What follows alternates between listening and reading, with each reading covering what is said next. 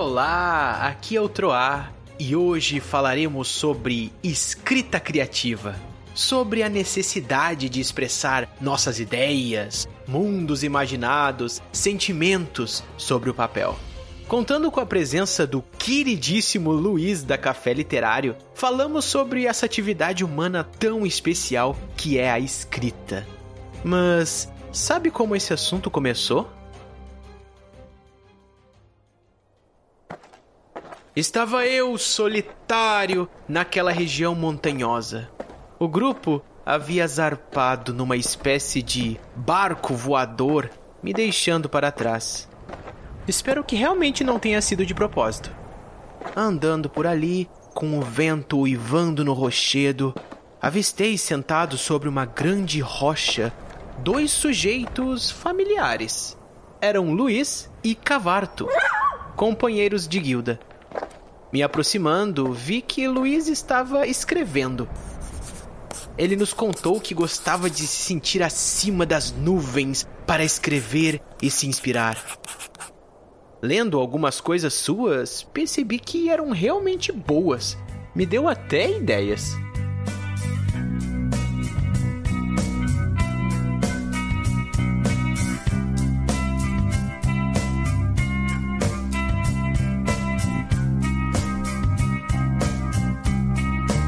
Ele já pensou sobre histórias geniais. Estava escrevendo e agora não tá mais. A escrita é uma selva. Ele me falou. A minha é um deserto.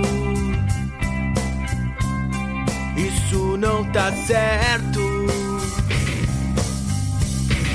Mas sou assim.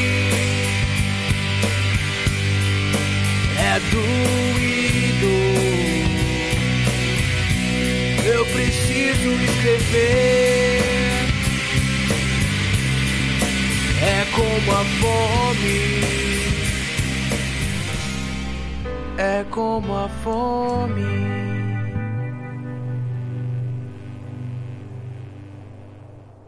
Após passarmos um aprazível tempo conversando sobre coisas da vida, uma estrutura gigantesca flutuante surge no horizonte. O grupo estava retornando para me buscar. Esperava eu. Aquela estrutura monumental de madeira pairou acima de nós e lançou uma corda. Lá de cima, Tiamat gritava: Que bom que você não ficou sozinho, Troar! Querem uma carona até a guilda? E logo todos nós embarcamos e navegamos sobre as alturas, a mente cheia de ideias. Luiz, muito inspirado, nos contou sobre suas histórias e Tiamat sobre Bem, sobre pães, fermento e bacia.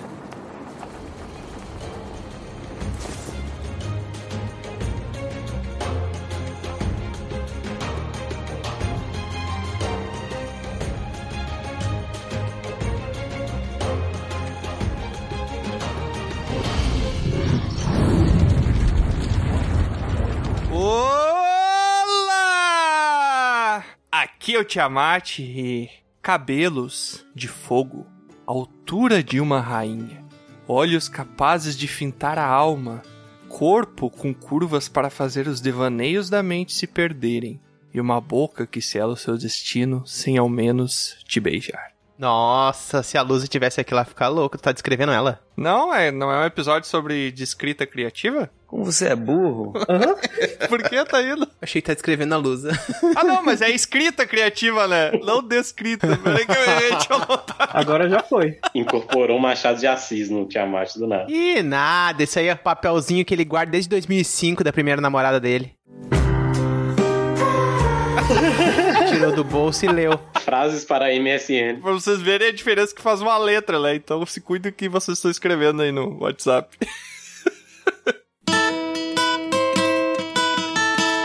Olá, aqui é o Troá e a pessoa que tem a escrita mais criativa do grupo não tá aqui, é o Bron. Por quê? Ué, por quê? O cara só desenha. Não tem mais criativo que isso. Ah, agora que tu explicou faz sentido.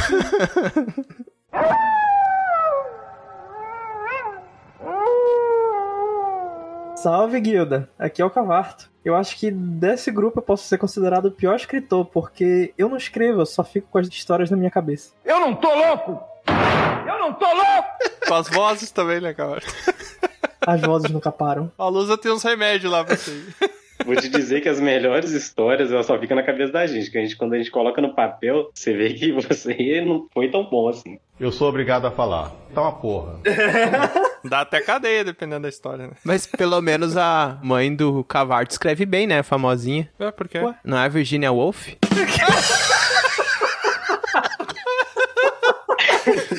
Achei que era a Marta Lobos. O pai dele é o Monteiro Lobato.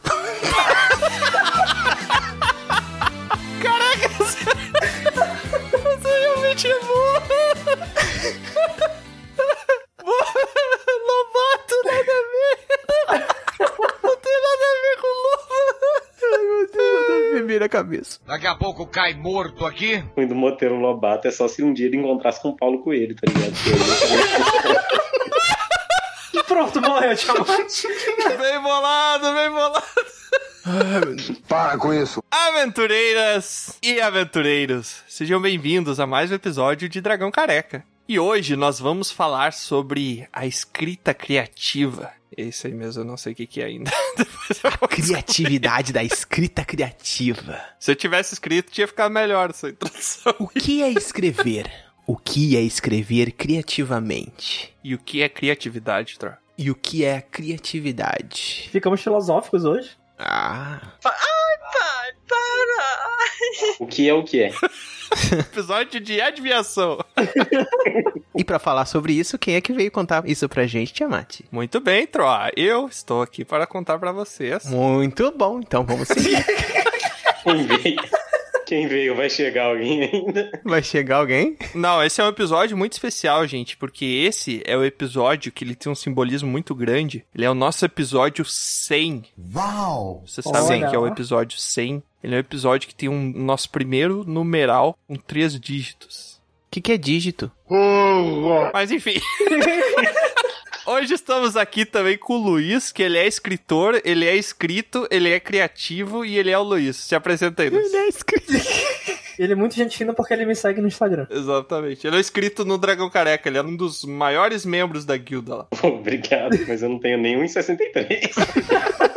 É um dos mais medianos membros da guilda lá. Eu tenho uma adivinhação pra vocês aqui também, tá ligado? Opa! Olha aí, rapaz, eu gosto, gosto de adivinhar. Tem doce? Tem doce? O quê? Pô, depende. Ó, vamos lá então. Não, na verdade não tem não, Tiamat foi mal. Ah, droga. Qual o MC mais puto que tem? O MC mais puto é o cara mais furioso que tem. Culto. Ah, culto. Ah, culto, eu entendi mais puto. Caralho. não ia entrar a abertura, tá ligado? Mais puto. Não, achei que ele ficava putaço, brabo, sabe? Furioso. O MC mais culto. Mais culto, deixa eu pensar. Mais culto, MC. Acho que ninguém sabe. Não sei, não sei. É o MC Livrinho, pô. MC Livrinho? Existe um MC chamado Livrinho? Cara, tem MC de tudo. Então tem. Não.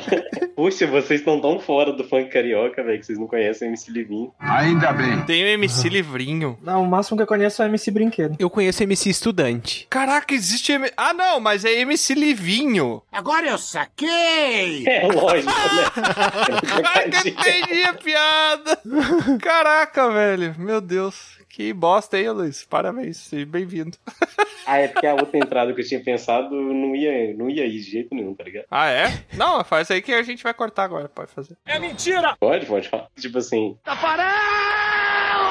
Então, antes de começarmos o nosso episódio, vamos chamar o nosso correspondente da guilda, que esse episódio 100 aqui, pra ilustrar o episódio 100, ia ser o Luiz, né? Mas ele resolveu vir aqui participar com a gente e a gente teve que chamar outro correspondente. E é com você, correspondente.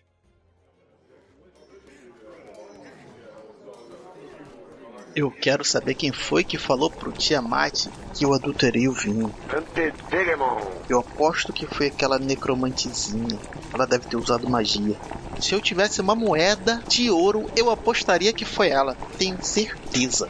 Agora de castigo eu tenho que ficar aqui na cozinha limpando, esfregando panela, fazendo comida. Ai, o frango tá queimando, meu Deus do céu. Me ajuda.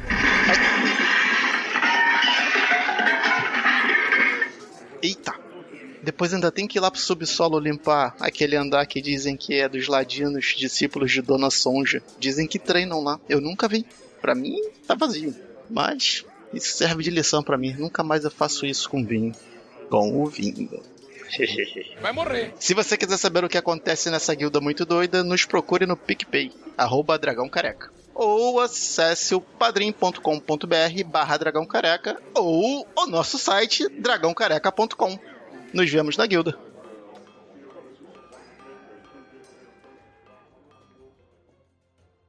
Muito bom. Caramba, quem será que escreveu isso? E acharam lá? E eu acho que não tava escrito na guilda, Tro. Tá, mas. Eu acho que tava escrito nas estrelas. Eu não estou suportando mais. Ah. Faz sentido, faz sentido. Até eu tô arrependido do que eu falei. Muito obrigado aí, correspondente, por mais informações fresquinhas lá da guilda. E antes da gente começar esse episódio também, eu gostaria de chamar o meu colega Troá aqui, que vai passar um recadinho. Qual o recado? Vocês não sabem fazer programa? Aquele lá que a gente combinou, Troá. Ah, verdade. Isso aí, pessoal que quiser doar dinheiro pra gente, Pix Não, vai não é. ser. Não é esse aí, é o dos portais, Troá, meu Deus. Ah, portais, portais. Pera aí, então, deixa eu abrir meu folhetinho aqui. Ah, muito bem. Então, pessoal, se você quiser encontrar a gente, saber o que, que é esse tal de dragão careca, do que, que a gente fala, você pode ir lá no Instagram e buscar por Dragão Careca pra você descobrir mais coisas. E é claro, siga a gente no Spotify ou Bardo Verde, que é o que a gente costuma chamar ele, assim, de maneira mais íntima. É só buscar por Dragão Careca em qualquer agregador e no nosso site também, dragãocareca.com, e descobrir o que, que a gente faz e anda fazendo e as nossas aventuras por aí. Ou só escutar o episódio também, né? Eu acho que É, pode fazer isso também. Além disso, você também pode clicar lá no sininho do Spotify, que ele vai te avisar quando chegar episódio nosso. E estamos também no esse aplicativo aí que tá ganhando a boca do povo. Acabei de inventar isso aí pra divulgar. Mas é o Hotmart TikTok? Sparkle. não, não, o TikTok é o do relógio. É o Hotmart Sparkle. Uh, Você conhece né, esse aplicativo? Sim, Hotmark Spa é um quente. Não, não, não, não, não, não, não. Como é que é o nome? Hotmark Sparkle. English, motherfucker, do you speak it? Não. Hotmart. Hotmart, Hotmarkle. Sim, mas afinal de contas, o que que é Hotmart? É tipo um Walmart, só que hot, né, gente? É verdade. Exatamente. O Mart é o mercado, né? Market. É a fagulha do mercado quente. O miserável é um Mula. É, o Sparkle do mercado do Hot. Deve ser por isso que eles não traduziram o nome. Mas enfim, você também pode nos encontrar lá. E também, se você quiser falar diretamente com a gente, não quer entrar na guilda, mas quer trocar uma ideia com a gente, você também pode mandar um pergaminho diretamente para contato@dragãocareca.com, que nós leremos ele no nosso episódio especial de leitura de pergaminhos, onde o narrador nos envia os pergaminhos nos momentos mais inusitados, quando estamos no meio de alguma aventura aí, para atrapalhar, né? É. E sem mais delongas, vamos então para o nosso episódio sobre escrita criativa.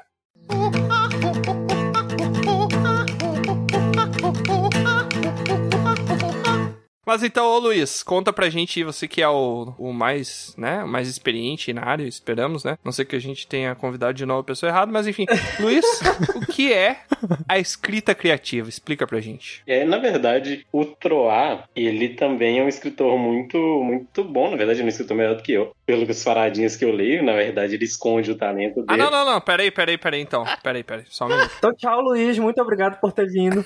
Outro A, explica pra gente então o que é escrita criativa. Então, eu queria dizer que o Troá não escreve, não, gente. Ah, é, perdão. Quem escreve é o, é o outro menino é lá. o outro menino lá. É o outro gente. menino. Não, entendi. Ela não sabe nem falar, vai saber escrever. A partir dos anos 60, começava a se falar muito em processos de escrita que pudessem facilitar, né? E sair um pouco dessas. Não, outro A, eu tava de sacanagem, pro Luiz falar, não é pra te falar. Ah, tá. Que a gente ia entrevistar ele no episódio. O cara tava todo bonitinho falando de data. Tá, deixa eu fechar minha aba do Wikipedia aqui então. Não, eu acho que vocês dois têm que falar, então. Um de cada vez tem que fazer um dueto. Ao mesmo tempo, então. Um, dois, três. Não, não, ao mesmo tempo não. Tem que fazer um dueto criativo, um de cada vez. Que merda, hein? Todo dia tem uma merda. Então, tipo assim, escrita criativa nada mais é do que escrever fora do padrão estabelecido. Isso aí. Entende? O que pra mim soa bem tarditório, assim, na ideia, porque escrita não é uma coisa nova, não nasceu agora. Sim. A humanidade escreve desde sempre, desde, tipo, considerar, fazer uma alusão ao Bron aqui, considerar pintura rupestre como uma forma de escrita. Então, tipo, a humanidade sempre se copia. Então, falar de escrita criativa é se contradizer um pouco, mas ainda assim tentar trabalhar em elementos novos, sabe? É fugir do padrão. É. Mas toda escrita é criativa, então, ou existe uma escrita que não é criativa? Não. Qual é a diferença? Quando a gente fala de escrita, a gente fala de o prosaico ou o poético. Sempre. Quando a gente fala de prosa, que a gente vai entrar daí em várias estruturas da linguagem para conseguir várias vertentes aí da literatura, a gente tá falando de várias caixinhas com várias estéticas diferentes. A partir dos anos 60 aconteceu um boom na literatura e em várias outras áreas da arte que mudou esse conceito de pensar a escrita, de pensar os processos criativos de modo geral. Então, meio que não existia mais essas caixinhas, mas sim um processo muito particular de cada um, e aí começa a se falar um pouco, né, nessa em como estimular um modo mais criativo de criar. E começou a surgir. A partir disso, hoje se fala muito, né, nos últimos anos, sobre escrita criativa, mas é não seguir, como o Luiz falou, algum padrão estabelecido e sim se enquadrar dentro de processos mais particulares e criativos e livres de escrita, né? Hum, eu entendo.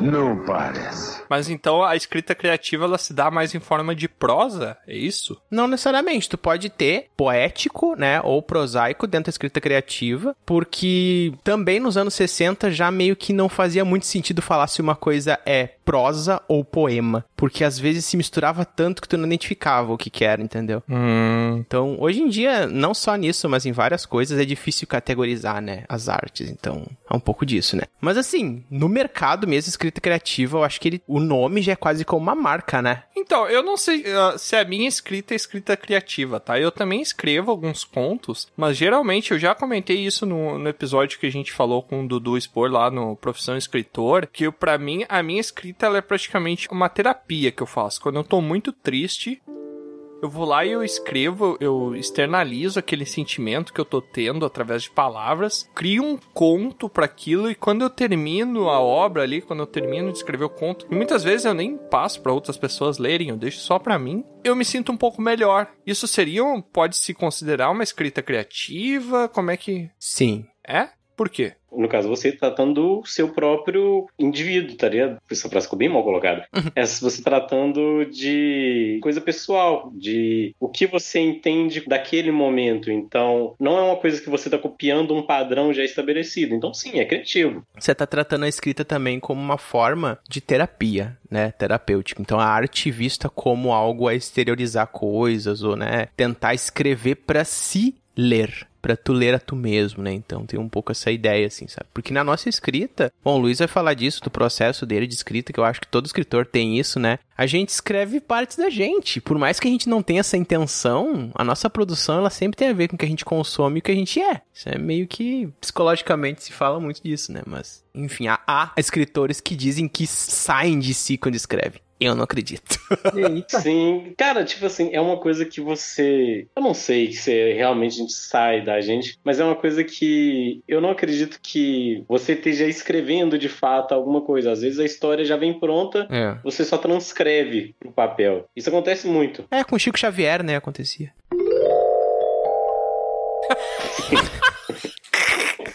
É verdade, né? E ele sim, ele saía do corpo pra escrever. Não, eu não saía do corpo. E não saía do corpo. Entravam no corpo dele. Que delícia, cara! É. Mas e tu, Cavar, tu já fez algum tipo de escrita criativa? Tu já escreveu no papelzinho de pão uma historinha que tu. Já eu tenho algumas coisas escritas, só que nunca vão ver a luz do dia, além de escrita acadêmica. Cavarto botou fermento, botou dentro da gaveta esperando crescer. Agora tu falou brincando, mas isso é verdade. Às vezes a gente escreve um texto, bota na gaveta Sim. e literalmente espera crescer, porque a gente volta depois de um tempo, faz uma releitura, lê aquilo, né? E complementa, porque tu vai ter uma experiência de vida diferente, Uhum. né? Isso daí também envolve muito a questão do escritor ter que escrever coisas que meio que vêm do demônio. É meio clichê o que eu vou falar, mas meio que vem do coração, né? Vem da construção daquela pessoa e das influências que ela teve como ser, né? Acho que você tá querendo dizer que não vem do racional, né? Agora, da onde vem, eu não sei. Mas não vem do racional, do inteligível. É uma coisa meio fluida, o sentimento, o momento, né? Então. E, tipo assim, eu passo por isso às vezes também, tipo, de guardar um conto ou algum texto mais longo que eu escrevo e deixar ali por alguns meses e depois voltar, abrir a gaveta e ver que eu era um analfabeto. Porra!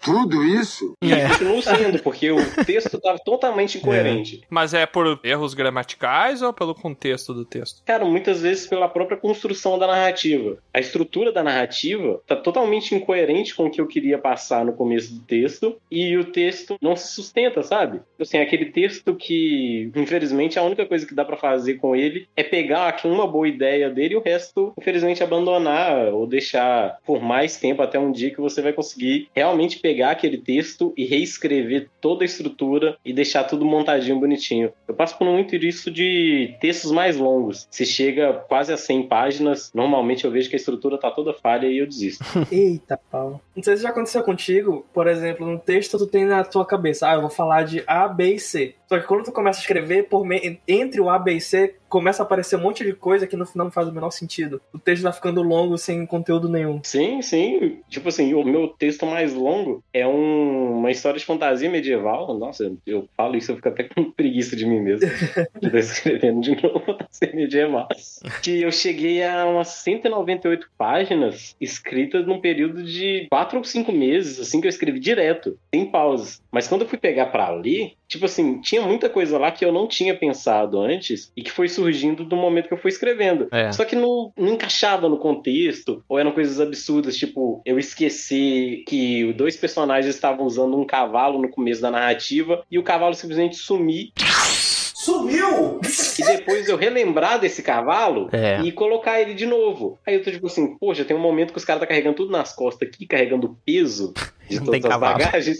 Não tem cavalo, aí depois o cavalo aparece. Parece as nossas aventuras. É. A gente tem uma explicação aqui, né, Cavarto? Multiverso. Multiverso. É a explicação de tudo. Não, mas o, o Luiz tá falando uma coisa que é uma- um problema para principalmente quem escreve romance, né? Existe hoje em dia aplicativos que criam uma estrutura do teu texto pra te não se perder, que tu coloca lá e ele te diz exatamente em que página, em que momento, em que capítulo tem tal item, tal coisa. E principalmente quem escreve, né, romances longos, capítulos com personagens vários e tal, precisa ter isso, porque senão é uma loucura, né? A pessoa se perde. Eu não tive ainda a experiência de escrever um romance, apenas contos. Ah, é um- uma tarefa assim hercúlea tu construir uma história inteira com várias páginas. É, um- é uma coisa muito. Deve ser muito gratificante mesmo, né? O que, que é uma coisa hercúlea? Que eu não sei o que, que é. Uma coisa hercúlea é que tem culhões. Gente, elegante. Não, mentira. Meu Deus! Ah, tá. Vem de Hércules, um grande feito da humanidade. Ah, uma coisa hercúlea. Ah, que interessante. Vou usar hercúlea pra parecer mais culto quando eu for conversar com as pessoas. Mas olha só, o Luiz estava falando uma coisa muito bacana, e aí eu fiquei pensando que às vezes é muito mais relacionado também a esse processo de maturação do próprio fazer da escrita, quanto dá atenção ao processo. E isso vem total da escrita criativa. No momento em que escrita foi falada em escolas e universidades, e as pessoas fazem oficinas disso, escritores tentam popularizar o fazer da escrita, né? Teve um momento assim que muitas pessoas gostam de se sentir escritores e sim, todo mundo deve escrever, porque escrever, além de terapêutico, é uma coisa muito humana, é muito bacana. Como se fala tanto disso, começou a se questionar o processo de escrita. E cada um tem o seu processo, né? Enfim, como eu tava falando, nos anos 60 começaram a surgir outras coisas, mas desde lá dos surrealistas, lá, voltando muito mais no início do século XX, a gente tem uma loucura relacionada à escrita, que é a escrita inconsciente, né? Que a gente pode falar depois mais um pouco. Aí eu me identifico bastante, né?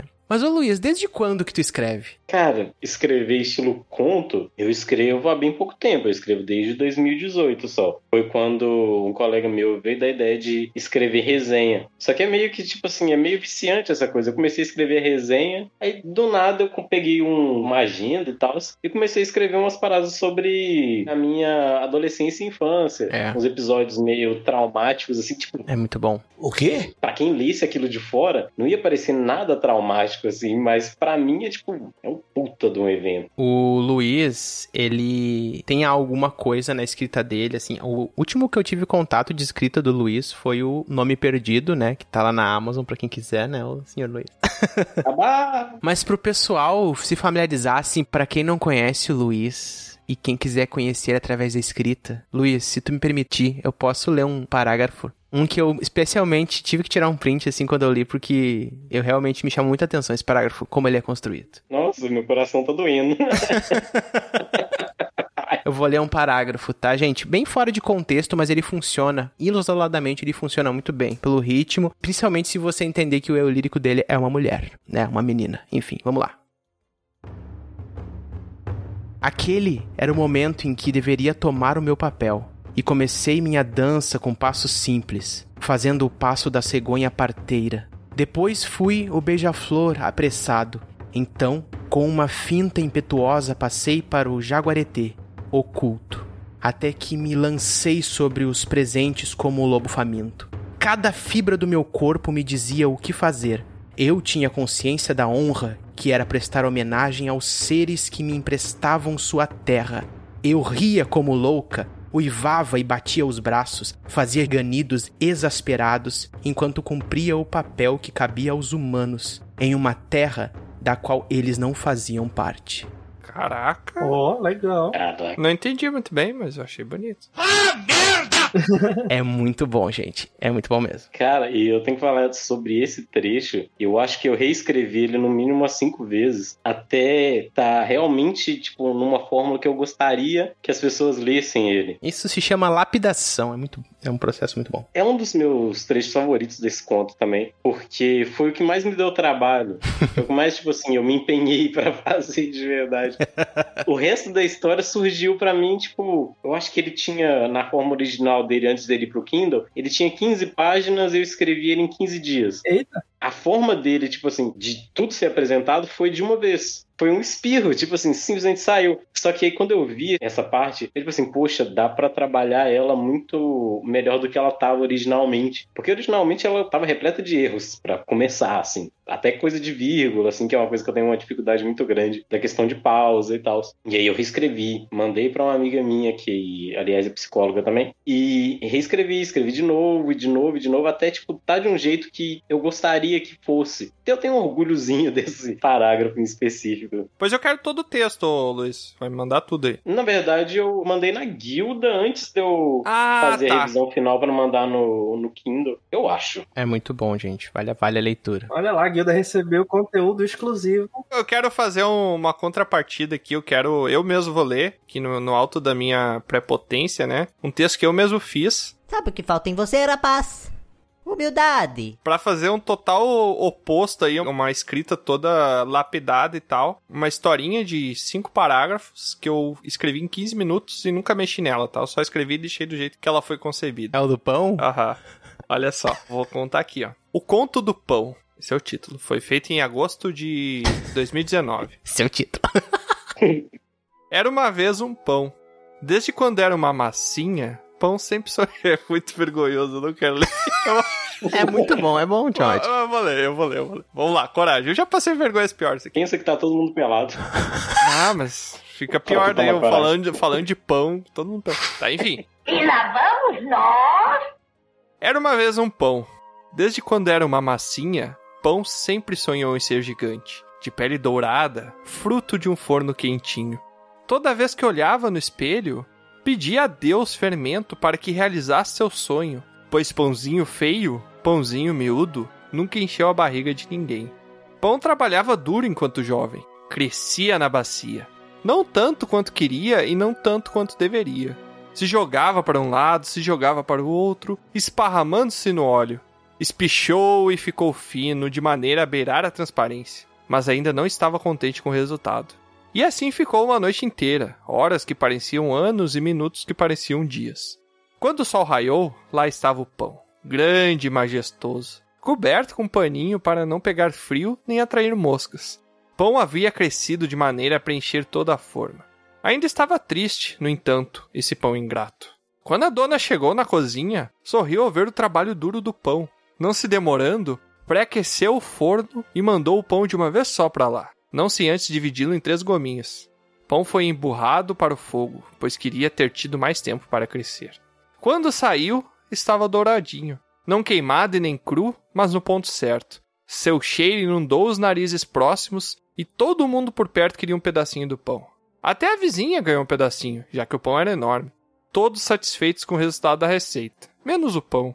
Enquanto estava sendo comido, até nesse último momento, estava cu pão nunca tá feliz com a situação mesmo. Fim. Como é bonita essa história. Cara, é um conto de formação essa porra. de formação do pão, né? É. Sim, poxa. Como eu tava falando, né? Nos anos 60 surgiu uma vertente da escrita, e isso tá dentro dos processos chamados de escrita banal. Tu começa a justamente se soltar mais escrevendo de coisas do cotidiano, mas às vezes nem sempre pensando nessa camada metafórica que tem. Só que o ser humano, quando ele lê coisas, ele precisa significar, entender o que lê. E quando a pessoa lê um poema sobre o pão, ela tá lendo um poema sobre o pão, mas a mente dela tá dizendo para ela: isso não é apenas um poema sobre um pão. Então ela vai tentar buscar o tempo inteiro relações e ela vai tornar aquilo muito mais grandioso tu quando pode ter escrito isso simplesmente pensando num pão crescendo realmente, ou não, né? Mas isso é muito legal ter escrita banal, muito legal. É, eu inclusive quando eu escrevi, eu acho que tu tinha me explicado essa técnica de tipo, pega a primeira coisa que vem na mente, escreve, escreve, escreve, sem polir nada e ver o que que deu. Uhum. Que eu acho que é justamente escrita banal. E daí surgiu esse, esse, pequeno continho aqui que eu fiz. Eu fiz na casa de um amigo meu enquanto ele tava jogando LOL. Eu peguei o notebook e comecei a escrever qualquer coisa no bloquinho de notas, assim. Daí saiu isso aqui, eu achei bonitinho e eu guardei. É igual, como o Troa falou, a gente busca sentido. E é aquela coisa, textos normalmente são únicos para quem lê ou para quem escuta a narrativa. Eu escutei a história do pão eu imaginei um indivíduo insatisfeito, sabe? Aquela pessoa que, tipo, se esforça muito e não se satisfaz com o trabalho final. Entende? Pelo menos é isso que eu consegui entender mais ou menos da história do pão. E é aquela coisa, tipo, eu já tinha comentado, foi o texto oceano do outro menino lá.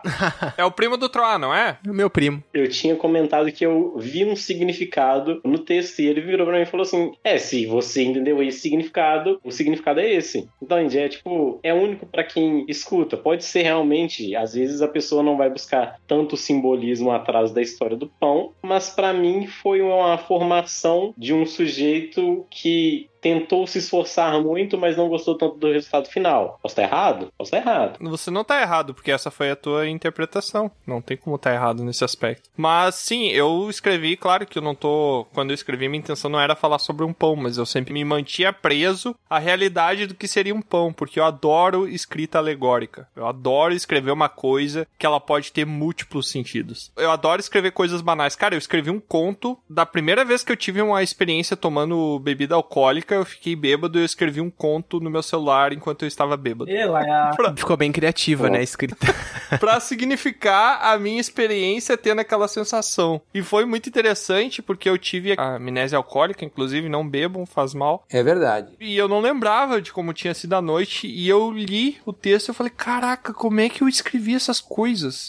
Quem foi o Tiamat que escreveu isso que eu não sei? É uma outra persona que eu não conheço. E daí acabou se tornando também mais um dos contos. Então eu escrevo sobre coisas banais, eu adoro escrever sobre coisas banais e ressignificar de várias formas. Tipo, eu acho muito interessante isso. É bom, sim, a escrita banal. É bom que você teve o seu primeiro porre e descreveu. O meu primeiro porre eu caí num jardim de um desconhecido. O cão foi quem botou pra nós beber. de um desconhecido. É, passei direto na, na minha casa e caí dentro. Oh, caramba. Agora me veio uma imagem do meu tempo do ensino fundamental. Senta que lá vem a história. Que estava eu e uns amigos passando na frente de um, um gramado, assim, de um jardim aberto de uma casa, um quintal de uma casa, e tinha uma plaquinha cravada que dizia assim: Já se olhou no espelho? Está gordinho. Então não pise na grama, que você não é passarinho. filho da. E meu amigo era gordo, ele começou a rolar e pular na grama e chutar o chão pra abrir buraco. Puto que ele ficou. Logo depois disso eu fugi, né? Porque eu não queria apanhar. Esse é o tal do cagão. Mas, mas foi uma cena memorável. Que bom. Então, Luiz, diga aí para os nossos teleouvintes. Quando se trata de escrever, manter o hábito da leitura é uma boa coisa ou não influencia em nada? Influencia pra caramba, porque um escritor, primeiro, ele é um leitor, cara. Apesar de que a proposta da escrita criativa é você não copiar um padrão, se você não lê, eu acho que você se torna um escritor um tanto. Nossa, vou usar uma expressão ruim aqui, mas você se torna um escritor um tanto pobre. Pobre é uma coisa triste. Eu acredito que sim, mas ao mesmo tempo, tu não lê mais da mesma forma. Entende? Tu não lê mais um livro por ler um livro. Tu lê sabendo que tu tá buscando referência, textura, referência visual. Tu tá querendo estimular pra te criar. Porque ninguém cria do nada. Em qualquer coisa, na arte, na ciência, ninguém cria coisas do nada, né? Tudo tem referência, né? Então. Mas é muito importante, sim. Quando você escreve sem ler muito, é lógico que você vai ter que algumas pessoas chamam de redução de ruído. Uhum. Sabe? Que você não tem tanta interferência de outros escritores. Nossa, tem um pessoal que pira nisso, falando que se você lê demais, você não vai estar pensando por conta própria. Eu acho isso um absurdo. A porcaria! Quando você lê, você começa a absorver certos potes, certas maneirismos da pessoa escrever. Então, tipo assim, você não precisa copiar, mas você pode ver o conto legal e ver, tipo, se funciona aquilo no seu estilo. Poxa, tem um escritor que eu gosto muito, que é o Chekhov, e ele. Eu não sei se eu falei o nome certo, provavelmente. Ah, ele era um É, compositor muito bom também, o Tchaikovsky, né? É, Tchekov é compositor. Ele inventou a música tcheco. Vai que ele, né? Ele tem um conto dele chamado Kachanka, que é uma tradução seria castanha, aqueles cachorrinhos meio de rua, sabe? Meio vira-lata e tal. Não, não, é um errou, conto- errou. Não é esse o, a frutinha ali, é o caramelo, assim. É, pode ser também um caramelo, porque né, da Rússia pra cá a gente muda o doce. Ele tem um conto que é sobre justamente uma cachorrinha que se perde, ela é encontrada por um adestrador de animais, e esse adestrador de animais tem um grupinho de animais já bem, bem diverso. Ele tem um ganso, ele tem um gato e ele tem um porquinho. Eu acho que é um porquinho. Tem um determinado momento em que a cachorrinha, a cachanca, ela começa a sentir uma presença dentro do quarto É você, Satanás. Uh. onde os animais ficam. E ela começa a latir muito e ela acorda esse adestrador. O adestrador tipo, fica sem entender a princípio. Mas aí, em um certo momento, ele escuta o ganso, que o ganso tem até um nome, o nome dele é Ivan. Ele escuta o ganso dar um- uma espécie de ganido, quase um gemido mesmo. E a Cachanca ali ainda sentindo a presença e latindo e tal. E aí é quando ele revela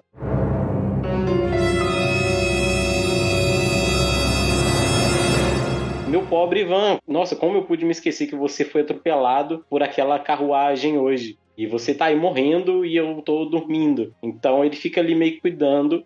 A Kachanka ainda sente aquela presença. Quando você tem a- o entendimento em que ela tá sentindo a presença da morte do Ivan, não é só da morte em si, ela tá sentindo a presença da morte do Ivan que veio buscar ele. Como uma entidade que tá ali, né? Isso, como Não se como fosse um fenômeno natural, mas como uma personificação ali, né? Como se fosse quase um espírito na sala. Sim, então, tipo assim, quando eu li isso, eu fiquei muito impressionado. Eu também. Alguns crendices, assim, me impressionam muito. E eu fui lá e escrevi algo do estilo, mas do meu jeito, mais curtinho, sobre também um pequeno cachorro que começa a latir pra, em determinadas horas estranhas da madrugada. Depois de, um, de uns dias, o pai do personagem acaba falecendo. Então, ah, tipo não, mas assim, aí é conto de terror, vamos pular isso aí. ó. é.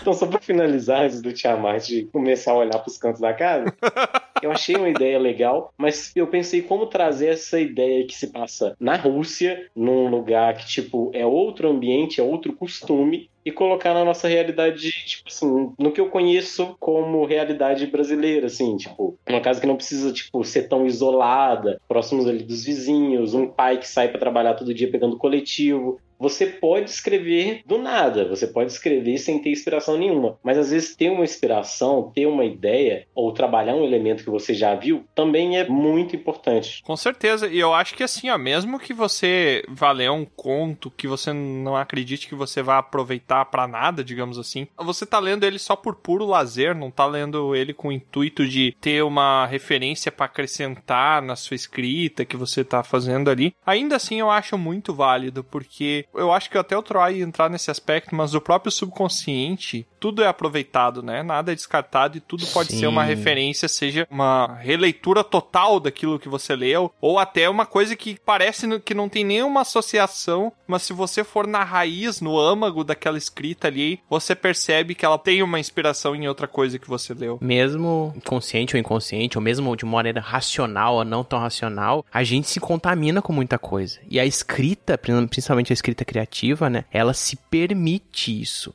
Porque tu assume essas referências todas. O texto, ele é visto quase como um barro. Uma coisa meio bruta que tu taca ali, meio Ah, tá, é o amorfo. barro, o barro de, de areia, né? No O barro, de é, barro de areia, o barro de terra, né? Isso, de O- terra. Argila. Uhum. Ele é uma coisa amorfa que tu vai moldando e daqui a pouco tu esquece, volta, dá uma moldada, vai moldando. O texto é muito maleável. Isso é uma coisa muito legal de perceber no processo que as pessoas às vezes travam porque pensam, nossa, eu preciso ter começo, meio, fim muito na minha cabeça já pra começar a escrever. Eu sei tudo que os personagens precisam falar. Eu sei tudo que eles vão fazer, eu sei tudo. Cara, tem escritor que faz isso? Tem. Mas isso aí é uma prisão. Pelo menos pro meu processo, eu fico imaginando que isso é uma loucura. Tu racionalizar tanto assim. A escrita, ela conversa contigo. Se tu se permitir, tem processos pra isso, a escrita vai te dizendo o que fazer. É uma coisa meio quase que, como se diz, não é sobrenatural, mas é uma coisa, né, nesse sentido. É muito louco isso. Acho que é intuitivo, né, cara? Intuitivo, é, exatamente. E sem falar que também depende muito do momento que o escritor vai estar, além das experiências dele, né? Sim. As vontades que ele vai ter, como por exemplo eu, eu escrevo mais quando eu tô triste do que quando eu tô feliz. Ou quando tá com fome, né? Tu fala sobre pão. É verdade,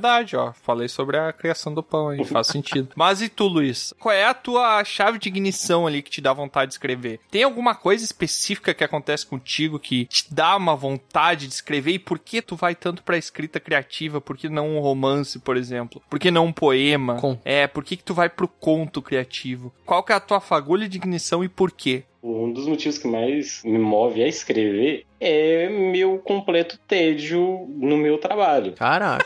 Eu tenho um trabalho extremamente chato que é de ficar em pé num lugar desconfortável. E fora, além disso, transporte coletivo. Fica andando com um bloquinho em pé. Não, o pior não é isso. Às vezes eu tô no ônibus, lotado, sem lugar nem pra me mexer. E do nada, me vem uma história praticamente pronta. Entende? Tipo, não exatamente, tipo, tudo que vai acontecer, toda, tudo que o pessoal vai falar, mas início, meio e fim, definidos. Por exemplo, acho que um dos primeiros contos, acho que a primeira pessoa que eu mandei esse conto foi pra uma psicóloga chamada Lenima Campos, que é uma amiga minha muito querida. E eu tava no ônibus e eu passei em frente a uma casa toda detonada. E essa casa tava com as cores da bandeira da França. Meu cérebro fez o seguinte: olha lá, a casa Itália.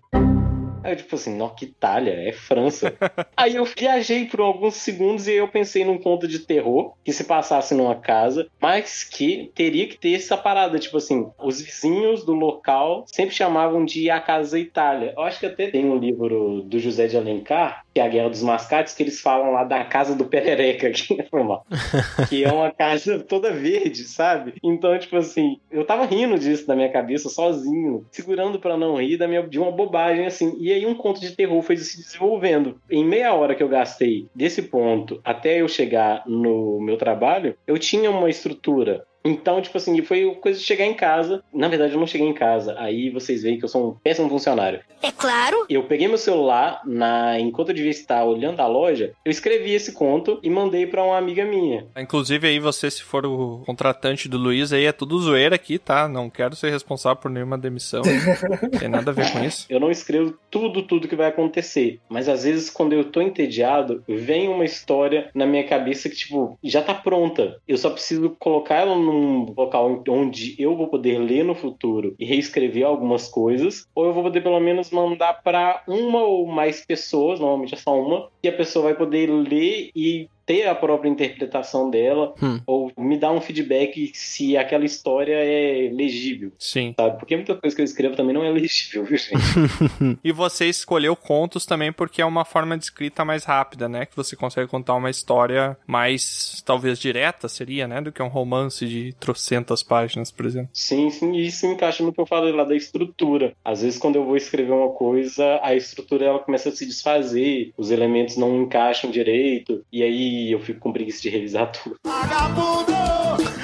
Tédio e a preguiça são duas coisas que te movem, já percebi já, Luiz. o lance da preguiça ela é tão legal que ela te move, entende? Duas forças infinitas. Aham, sim, ela é, ela, ela é um paradoxo, né? Muito devagarzinho, mas ela acaba te movendo. Eu já ia aproveitar pra te falar, ô Luiz, desse teu processo mesmo, né? Tu falou aí do momento do ônibus, de olhar uma coisa da realidade ali, tu pensar, ter esse insight, né? E às vezes a gente aproveita isso ou não. Então conta um pouco sobre esse teu processo e se tu tem algum exercício, alguma coisa que tu aplica pra te fazer os teus contos, que te funciona. Cara, tipo assim, isso que eu falei é numa situação de que eu estou em trânsito. Então, tipo assim, eu tenho que pensar rápido antes da história fugir de mim. Mas tem a questão também de quando eu tô em casa, eu faço todo o meu ritualzinho, eu passo meu cafezinho ali, eu sento, eu vejo uma live, eu escuto um podcast, eu começo a escrever devagar, vou deixando a estrutura fluir. O problema é que quando eu deixo a estrutura fluir, ela meio que eu sinto que ela tá fugindo das minhas mãos, sabe? Nossa. Ela tá se é. tornando grande, mas igual Tá se tornando viva, né? Tá ganhando vida própria. É. eu consegui lembrar o que que foi, o que uma coisa que o Tiamat falou foi de um texto que eu joguei lá na guilda, foi o Creator Lucenário. O Lucenário são como se fossem buracos em criptas. Sabe essas criptas romanas em que as pessoas vão para fazer peregrinações? Uhum. Durante o dia, para as pessoas enxergarem lá e não ter que gastar tanto com velas, achotes e tochas e tal, ou iluminação elétrica, né? A gente já avançou alguns anos aí. Se faziam buracos no chão mesmo Uhum. e vinham restas de luz para a pessoa poder andar, se localizar lá dentro. Ah, lucenário. Eu adoro a construção das palavras pra É, significar. etimologia é maravilhosa. Lucenário. É uma luz no cenário. Lucenário. Luz... Sim, Caraca, então, interessante. tipo assim. então eu deixei esse texto fluir assim, bem natural. Uhum. É uma história de um mundo em que seu criador dá seus últimos suspiros e a luz começa a apagar. Um personagem que é uma criança começa a andar por esse mundo, vivendo algumas aventuras. Eu não gostei tanto porque ficou medieval demais. E aí eu tipo, fiquei tipo, ah, medieval, elfo.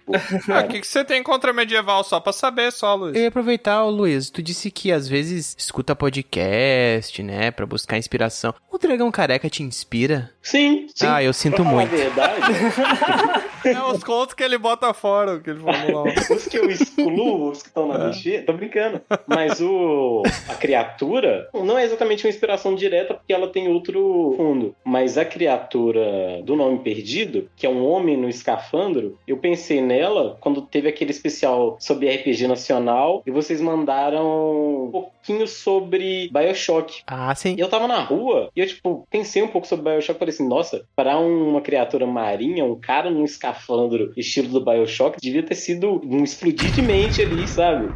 Porque, tipo, é um completamente alienígena no seu ambiente. Aí eu voltei pra casa e pensei, pô, já tenho um vilão aqui pra história e tal. Não sei bem que não sei nem se ele é um- exatamente um vilão ou se ele só. Um antagonista. É, pode ser um antagonista, pode. Caraca, a gente inspira as pessoas, Tro. Inspira. Você, você teleouvinte que tá nos escutando agora, o que, que a gente já te inspirou a fazer? Um monte de bosta. É. E se for da cadeia, não faça. Que não seja desligar o podcast. a gente tem uma, um carinho autodestrutivo muito grande, né, com o Dragão Careca. Nossa, aliás, falando nisso, eu tenho uns momentos, tipo, meio que de sabotagemzinho e tal, que eu não tô muito afim nem só de escrever, nem só de falar sobre escrita. Então eu tava falando uma vez com um outro escritor, que é o Nicolas, eu não tô conseguindo pensar em nada pra escrever agora. Não é exatamente um bloqueio, mas eu não só não tô querendo escrever. Aí o cara virou pra mim e falou assim: Cara, para com isso, você escreve até no banheiro, é. Só que aí eu, tipo, me segurei muito, porque talvez ele não entendesse meu humor, Aham. porque eu queria mandar pra ele, tipo, é por isso que só sai esse monte de merda. O humor autodestrutivo, ele é real, tá, gente? Inclusive, ele é passível de terapia, tá? Só pra avisar. É. Ele pode ser um problema. É a síndrome do impostor aí passando É. e dando um olá. Pode ser um problema também se você se zoa demais e você usa a autozoação pra quebrar o gelo. É você tentando falar pra você mesmo que alguma coisa não está certa, que você deveria se valorizar mais. Nossa, eu tô super coach, né? Muito coach. Gostei. Vou continuar. assim. Tiamat Lispector. Mas esse negócio. Tiamat Torraca. Eu entendi a referência.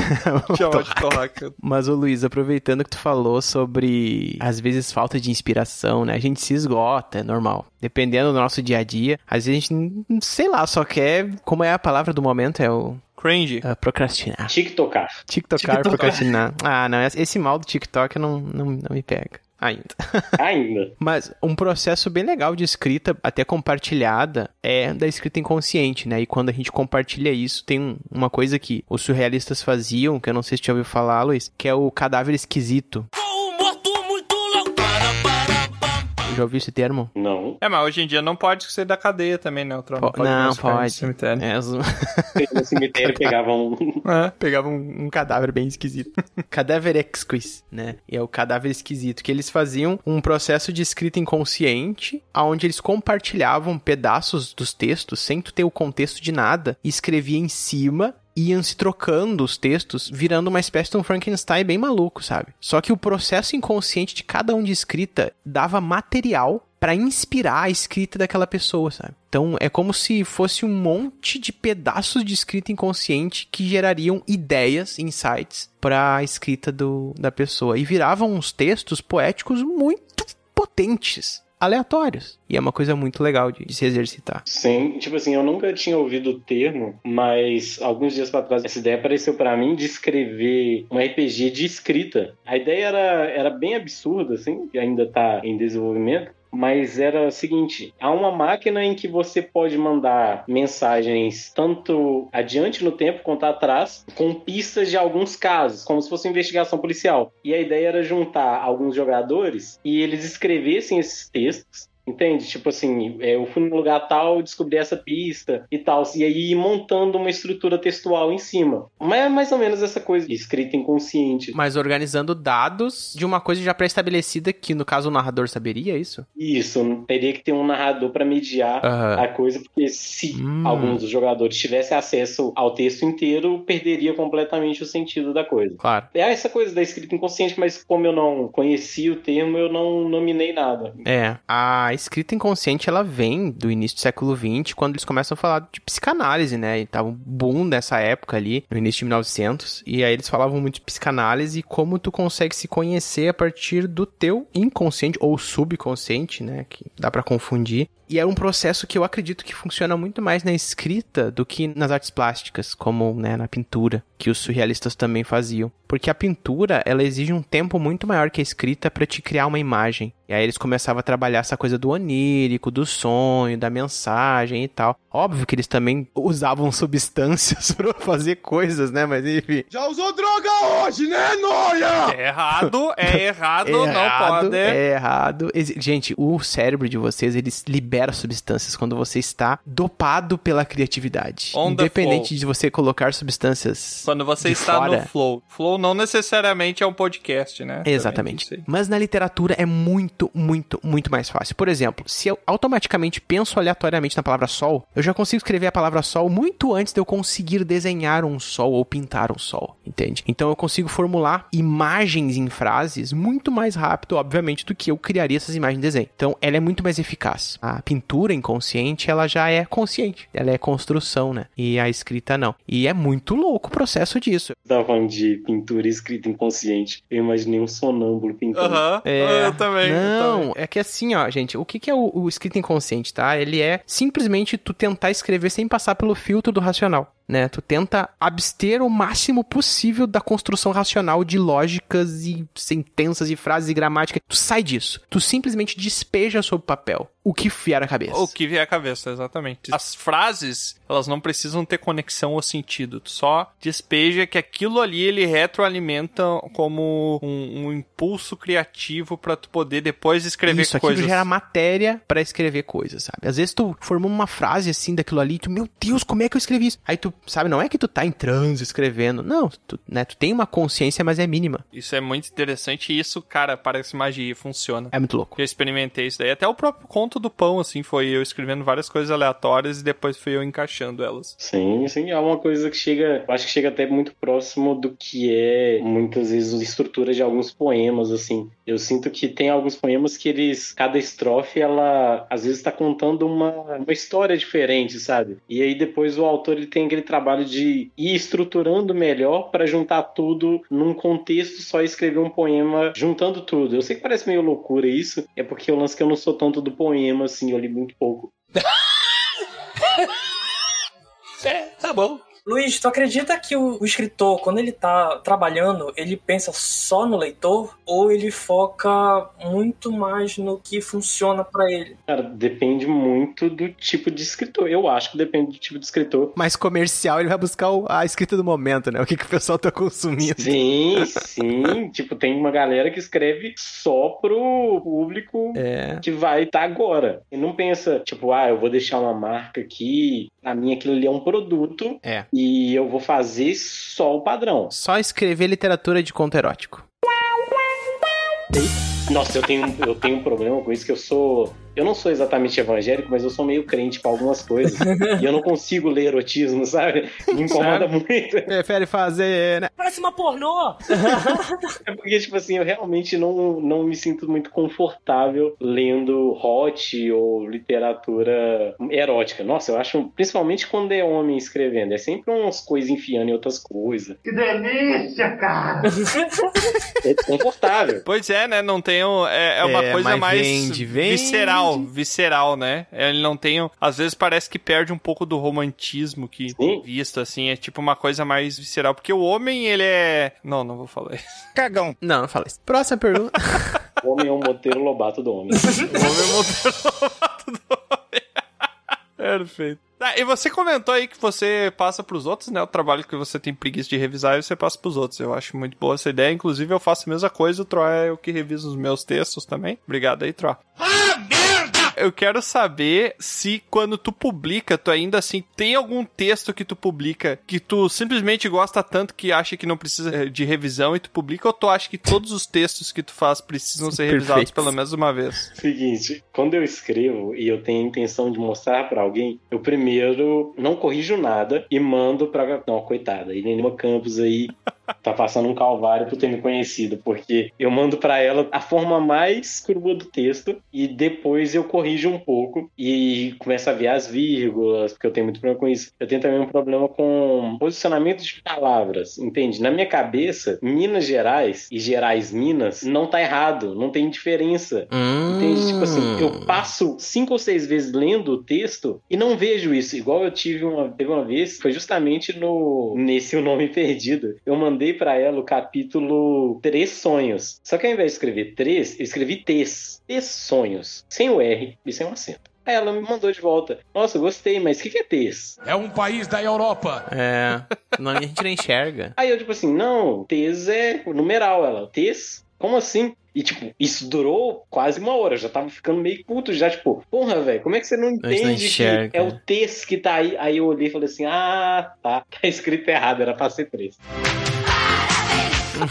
Muito bem. Perrengues que acontecem, né? Sim, tipo, eu tenho esse problema. Então, tipo assim, quando eu faço pra postar em conto lá na café, eu dou uma revisada básica antes. Na café? Não, não, não. Pera aí, o que, que é café? Explica pro pessoal. Café é aquela paradinha que você coloca no coador assim. não, não, explica o canal, caramba. canal, canal. Acho que o pessoal só quer. Então, a café é a minha página, né? Aquela página bonitinha que eu faço com tanta amor e carinho e que as mídias sociais não entregam mais para vocês.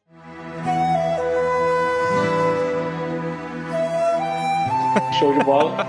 É a página onde eu posto as resenhas e às vezes meus contos também. Quando eu vou fazer para café, eu corrijo algumas coisas, eu passo num corretor automático, depois eu vou lá e reviso e mando lá para Carvel. O problema é que eu tive até que parar com isso, porque mesmo eu revisando duas ou três vezes sozinho, chegava na hora de postar, eu postava, aí eu ia ver os slides que eu postei, tava com erro. E eu não conseguia entender aonde exatamente que eu não vi aquele erro, sendo que eu revisei o texto muitas vezes. Aí eu comecei até a brincar com isso nas legendas, porque eu coloquei uma vez que o personagem calçou uma nota. Aí eu, tipo assim, poxa, meu Deus, como é que eu não vi isso? Aí eu coloquei uma legenda lá, brincando com esse erro no texto mesmo. Então eu comecei a diminuir a frequência e diminuir também o tamanho do conto, porque isso rola com o Instagram muito. Se você faz uma coisa muito grande, ninguém vai ver. Sim. É. Você escreve um texto com mais de 10 slides, infelizmente, tipo, ninguém vai ler aquilo ali e você meio que tá postando mais só para criar conteúdo. Uhum. Então eu prefiro muito mais deixar esse conto guardado e mostrar para um grupo menor de pessoas do que postar lá e não alcançar ninguém, porque o resultado seria o mesmo. É, e principalmente porque o Instagram ele não é uma, uma ferramenta voltada para quem não tá postando visual, né?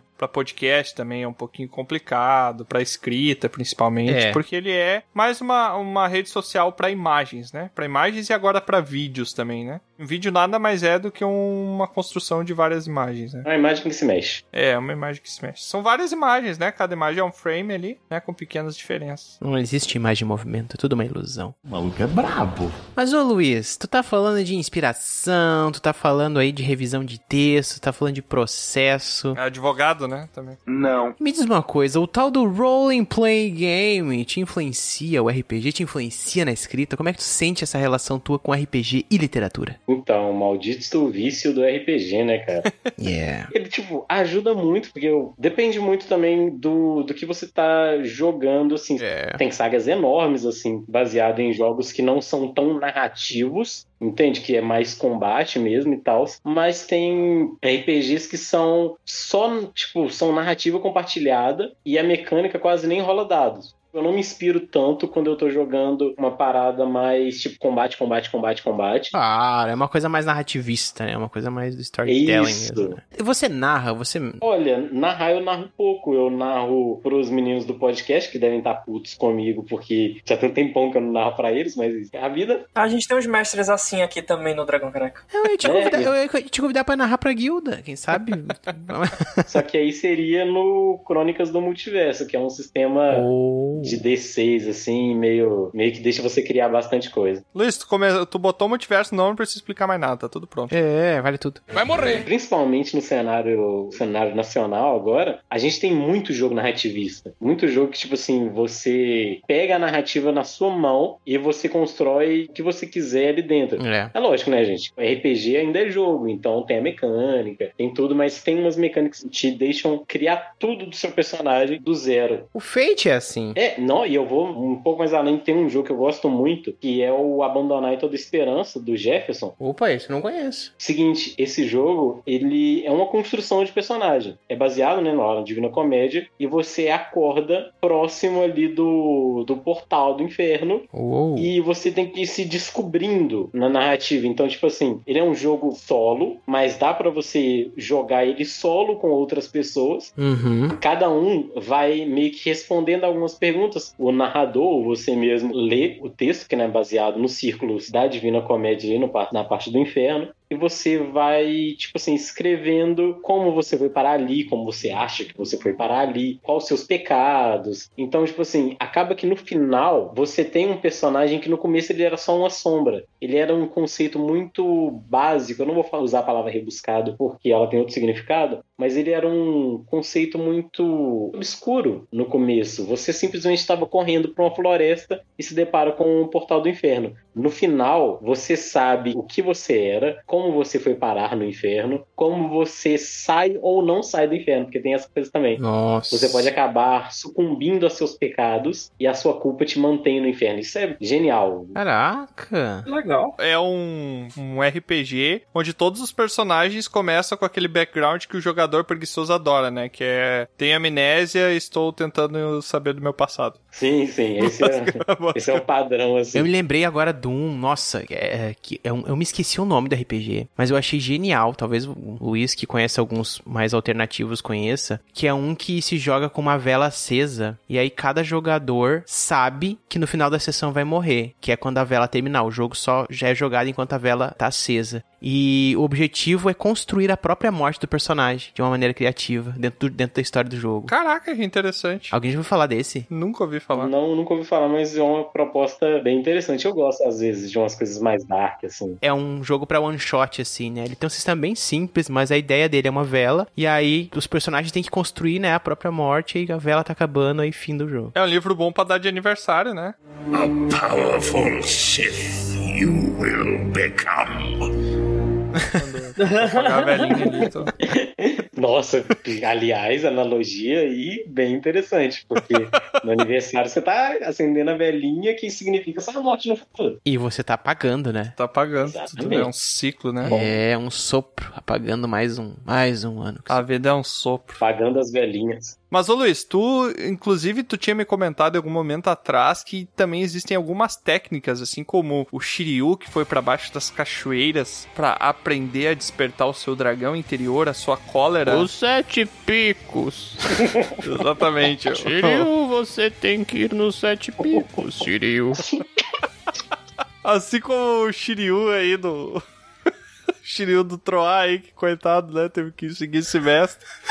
Eu quero saber se tem alguma técnica e se tem algum curso para escrita criativa, se tu já participou de alguma coisa, que eu acho que tem coisa boa aí. Sim, eu, e na verdade, eu gostaria de estender essa pergunta para todos vocês. Tipo, é uma coisa que eu vejo muito se falar, eu nunca fiz, porque eu tenho uns problemas assim com educação regular, sabe? Porque eu sou uma pessoa que eu não aprendo tanto dentro de uma sala de aula. Isso acontece comigo com cursos, com desde a época da escola. Então, tipo assim, eu vejo muita gente vendendo cursos de escrita criativa, mas não na proposta de tipo assim, você vai aprender só as técnicas. Tipo assim, as pessoas vendem como se você realmente fosse aprender a escrever Uhum. de forma criativa. E mais do que isso, é cursos que vendem uma entrada no mercado, que é bizarro. Sim, e isso é uma coisa que eu queria perguntar pra vocês, se algum de vocês já teve esse contato com a galera que fez curso de escrita criativa e se tipo, vocês acreditam mesmo que dá pra fazer, porque eu vejo que é uma coisa que meio que é paradoxal demais. Eu assim, gente, eu vou falar bem sinceramente, tá? O meu mestrado ele foi focado muito nisso, porque eu tive uma experiência em Portugal que mudou muito o meu pensar na arte. Porque eu sou rica!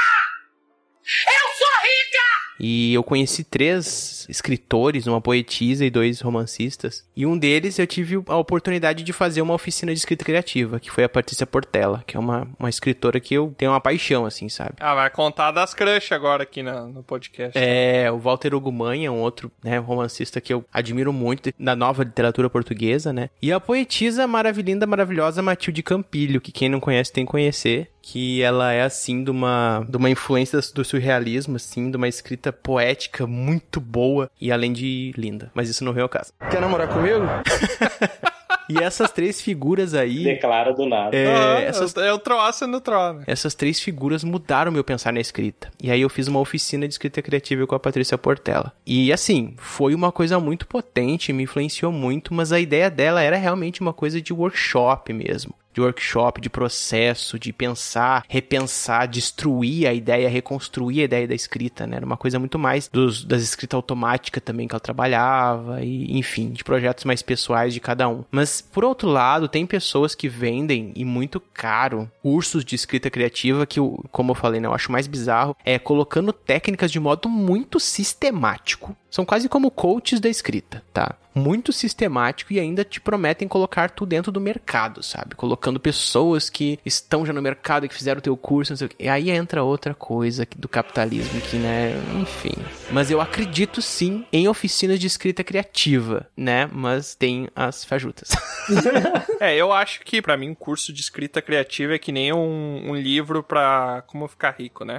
Eu inclusive queria fazer um livro de se algum dia eu ficar milionário, eu vou escrever um livro sobre como ficar milionário. E daí a pessoa vai comprar e dentro do livro, na primeira página vai ter os agradecimentos, não vai ter índice, na primeira página vai estar escrito Primeira regra de como ficar milionário. Aí, dois pontos. Venda livro sobre como ficar milionário. E o resto é um livro em branco. O miserável é um gênio!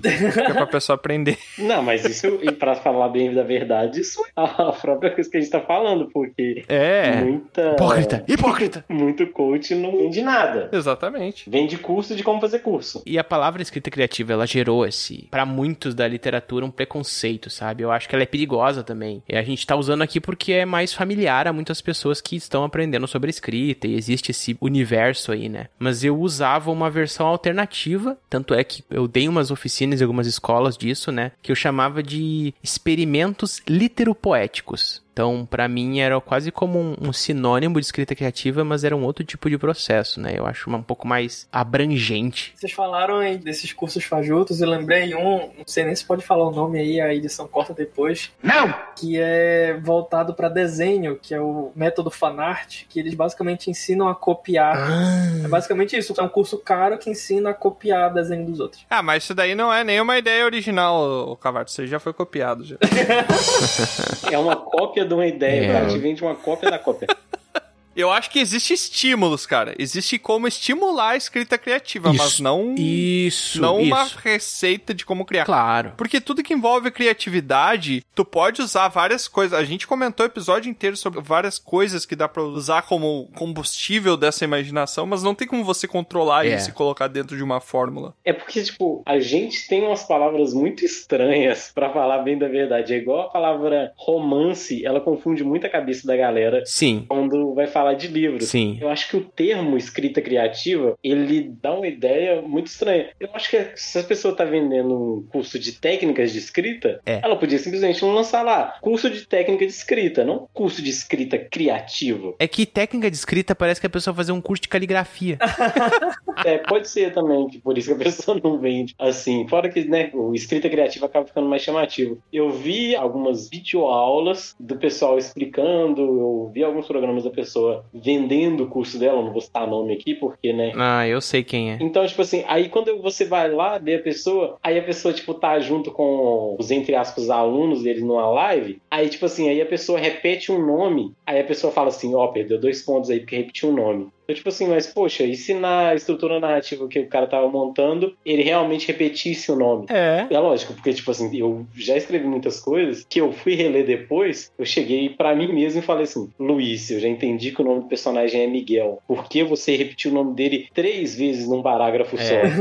Hum, É, nossa. Miguel, então não sei o que, não sei o que. Então Miguel, não sei o que, não sei o que. Então, tipo assim, a pessoa meio que começa a usar de expressões que tornam o texto dela extremamente prolixo para não usar o nome do personagem ou a expressão ele. Uhum. Sabe? Tipo, tão simples. Você coloca um ele ali, ok, tomando cuidado para não se repetir tanto, mas não precisa, tipo assim, chegar naquela coisa mais punitiva, tipo, ah, você vai perder ponto se você repetir o nome do personagem. Às Não, vezes. muito sistemático. Aí vira um curso de escrita engessada. É, porque às vezes tem muito personagem. Já que estamos falando aqui de coisas que melhoram a escrita, tu tem algumas dicas pra quem curte e tá começando a escrever, fora essa que tu já disse? Tenho. A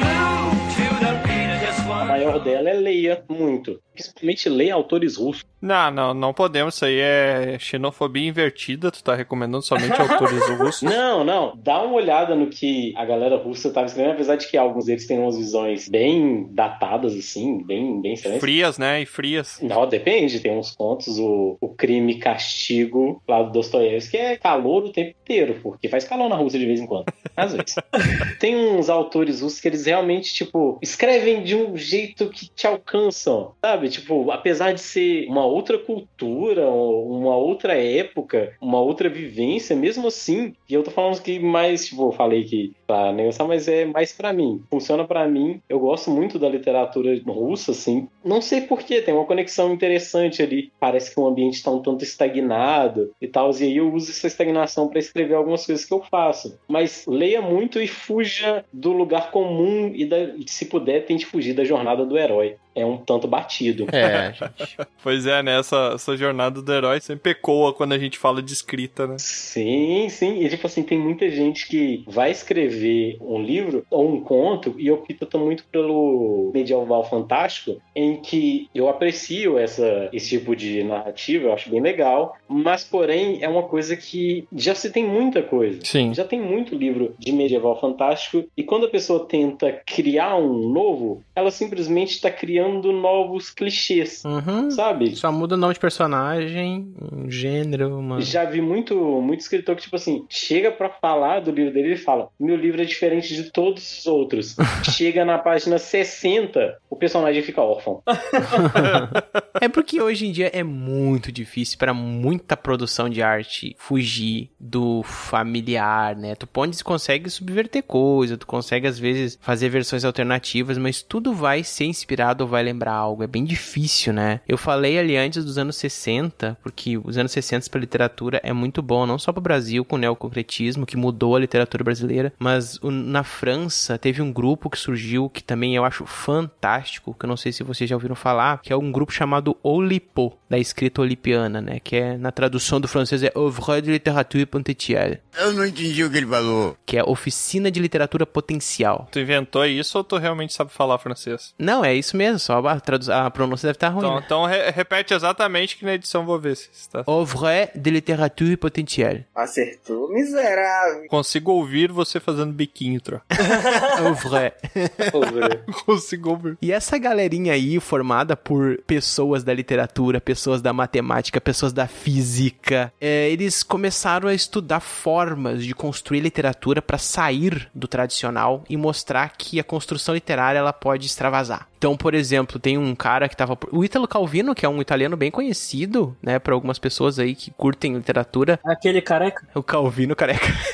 Ele fazia parte desse grupo aí, né? Mas um cara chamado Jorge Perrec e o Raymond Queneau, eles criaram livros baseados em regras que eles utilizavam para escrever, para não se limitar. Para se limitar, mas conseguir coisas originais, né? Por exemplo, o Perrec, ele criou um livro, e é um romance de 300 páginas, que ele não pôde usar a letra A em todo o livro. Uau! Sabe? É um livro em francês, e no francês se usa muito A. Só que é bizarro como ele conseguiu, sabe? E é uma coisa assim, ó. Tu até pode ler o livro sem saber disso, e ok, é um livro qualquer, mas quando tu sabe disso, ele se torna um outro livro. Tem um livro também do Perrec que se chama Vida, Modos de Usar. Esse é muito legal também. Que é simplesmente uma descrição de um dia inteiro num apartamento, mostrando tudo o que acontece em todos os andares de todas as casas, famílias, pessoas, com descrição total de tudo. Mas ele é cheio de enigmas, de quebra-cabeça, porque toda a literatura dele é um quebra-cabeça que o leitor vai montando e vai entendendo de acordo com quando ele relaciona uma página tal com a página tal. E é muito louco porque é um. Enfim, é estranho explicar isso, tá? Mas é, um- é uma experiência bem legal de ler esse livro, tá? Entre outros livros, tem o Raymond Queneau, que ele criou um, um livro que é o 10 milhões de poemas, ou 100 milhões de poemas, que é um livro cheio de tirinhas de papel com várias frases de poemas que tu pode mudar a ordem, mudar combinações e criar vários textos poéticos, sabe? Tipo, eles começavam a questionar, sair do óbvio. E era tipo um grupinho ali que mudou a literatura pra muita gente, sabe? E é bem legal quando. Imagina, matemáticos criando formas de escrever literatura, sabe? Então, sei lá, eu lembrei deles e achei que seria legal falar. Se isso não é escrita criativa, eu não sei o que, que é, né? É, velho, é muito.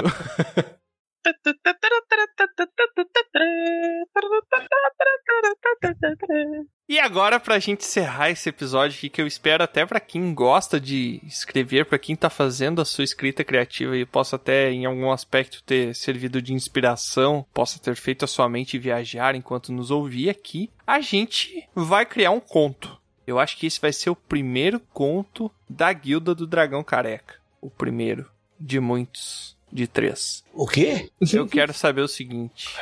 Meu Deus. Qual vai ser o gênero? Se vai ser um conto de terror, de aventura, de suspense. Conto de homem ou de mulher, é isso? Ô, cara burro! Ah, tá. Isso, ah. Ou não binário, né? Mas se vai ser de terror, de aventura, de suspense, de ação, de mistério, que tá dentro do suspense, não sei porque eu repeti. Mas, e qual vai ser o tema? A gente tem que bolar agora a história aqui. E tá valendo. Erótico, né? É a maior trepação Não pode nude, Troa. Gente, erótico não é nude, gente. Da onde vocês tiraram que erótico é nude? Não pode? Não, o erotismo vem da sugestão. Ele não é o, o nu. Mas eu sugiro outro tema, então. Tá bom, beleza. Eu acho que o Luiz, como nosso convidado, ele tem que decidir o gênero, porque ele tá em posição de hoje poder escolher. Se fodeu. Vai lá. Nossa, mas é tanta coisa pra se explorar, sabe? É. Porra, Mas a gente não tem tanto tempo. Escolhe um qualquer aí, rápido, vai. Escolhe. Acho que pra, não, pra gente não arrepiar o Tiamat, vamos de aventura e vamos pular o terror e o suspense. Eu acho justo. Vamos criar um conto de aventura. Uhum. Eu sugiro até mais, Luiz. Eu acho que pode ser aventura e suspense. Será que a gente consegue misturar os dois? Claro. Aventura e suspense, mistura um pouquinho de terror, aí pega o erotismo do Troar. Pode ser. um- Caraca! O erotismo do troll. Temos um filme de Emanuele, foi mal. Olha só. Já olhou pra alguém e pensou: o que passa na cabeça dela? Um cara subir numa montanha pelado com um saco na cabeça. Entendeu? É uma aventura de um cara nu, mas tu não sabe quem ele é. Que merda, hein? Ah, ele tá o suspense, ele tá sempre com o saco na cabeça. Não, inclusive, ele fica com o saco na cabeça até o, o final. A gente vai fazer o seguinte, a gente vai fazer um conto que vai sugerir, já que a gente vai aproveitar do erotismo, né, Pra fazer sugestão, a gente vai sugerir identidades pra aquele ser ali que tá ali Uhum. é, nu, né, com o saco na cabeça, mas a gente vai deixar o nosso leitor no final, ele vai ter que ter a própria interpretação dele e dizer quem ele acha que é. Coronel Mostarda. E eu acho, nossa, eu acho que esse cara, eu falei cara, né? Mas enfim, essa pessoa, ele não tem genitália. Isso é mais misterioso ainda. Então é a Barbie. Ah, ele não Mas tem. você não falou que ele tá com o saco na cabeça? Não, não, é um de pano, Luiz. Um de ah, pano. tá, tá. Eu achei que era outra coisa. Ele tá com um saco de pano, mas eu acho que ele tem que trazer alguns elementos, né, Pra já aguçarem um pouco o suspense. Além dele ser um ser, ele é tipo um manequim, Troy, ele, não, ele é tipo uma Barbie. Isso Ele é aí. tipo uma Barbie, um corpo de Barbie. Mas eu acho que ele não tem nem seio, sabe? Ele não tem nem mamilo. Não, não, um corpo, to- um corpo totalmente andrógeno, né? Ele não tem mamilo. Não tem mamilos, tá? Ele pode não ser um mamífero, então. E nem umbigo. Então ele pode ser um clone. Ele pode ser um boneco do, do Mil que ganhou vida. Sim. Cara, mas ele já entregou o suspense, Troy. Ah. Não, mas aí o suspense começa aqui. Como que ele ganhou vida? Entende? E por que ele está correndo? Eu culpo a Lusa. Ele corre de quem? E o nome? Eu acho que tem que ser um nome. O boneco, ele é tipo um Pokémon, ele só repete o próprio nome, mas ele não consegue falar outras coisas, só expressar através de gestos. Nossa, eu vou ler um nome aqui muito criativo pra esse conto. Ah, eu já tenho o nome. Não, tipo assim, vai ser aquela coisa que ninguém fez antes e que vai ficar marcado. Porque, tipo assim, um boneco que criou vida, olha só, olha, se liga no insight. Pinóquio. Nota 10. Pinóquio. Ah, eu ia sugerir Dolores. Pode ser Pinóquio Dolores, né? Mas- Ele, se- ele repete. Cara, como ele é um ser que a gente não consegue definir, ele repete as palavras Pinóquio e Dolores. Sempre. Depende de como você colocar esse título no conto, você pode dar outro significado aí, e aí que entra o terror, entende? Você coloca meio que pausado. Dolores. Ah. E aí, a gente pode dizer que cada vez mais a cabeça dele vai crescendo. Vai crescendo, tipo, a gente descreve cada vez mais tá maior a cabeça dele. Por que aí- dane-se, né? Tá tudo bem. Quando vão tirar o pano, na verdade, ele tem uma cabeça de pão. Ai, vai crescendo, né? Eu tô tentando encaixar com alguma outra coisa, eu tô falhando aqui. E eu acho que pra acrescentar ainda mais o terror, porque aquele terror é aquela coisa muito pessoal, assim. Então, a cada passo que ele dá em direção ao topo dessa montanha, Ele tá mais perto do sol. Isso, e ele vai, tipo assim, enrijecendo suas juntas, porque ele foi um boneco que ele foi feito recentemente, mas talvez a cola seque rápido demais Sim. no sol. Ele é tipo um Ícaro. Tipo um Ícaro. Só que, é, o Ícaro vai deixar de voar e ele vai deixar de caminhar, porque ele vai virar duro de novo. E a gente sabe que pelo menos ele não é um pão masculino, né? Por? Porque se ele fosse um pão masculino, seria um pão bisnaguinha. Ai, meu Deus Achei do que, céu. achei que tu ia dizer é porque ele não tem genitália. Se tivesse genitália, seria um cacetinho. Cada um fala por si, né? Que nem desbro... E aí, quando ele chega no cume, ele assa. Então ele não come aça.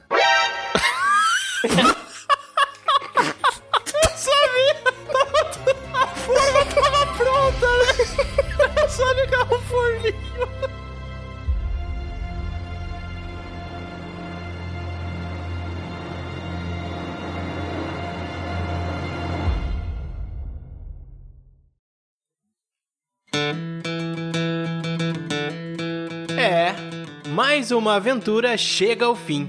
Mas é claro que não para por aqui. Você pode acessar dragãocareca.com e descobrir sobre outros portais para nos acompanhar. E se você quiser fazer parte da nossa guilda, fica aqui o convite do bardo. Acesse PicPay ou padrim.com.br e busque por Dragão Careca. Seu apoio será muito bem-vindo. Obrigado por nos acompanhar e até a próxima!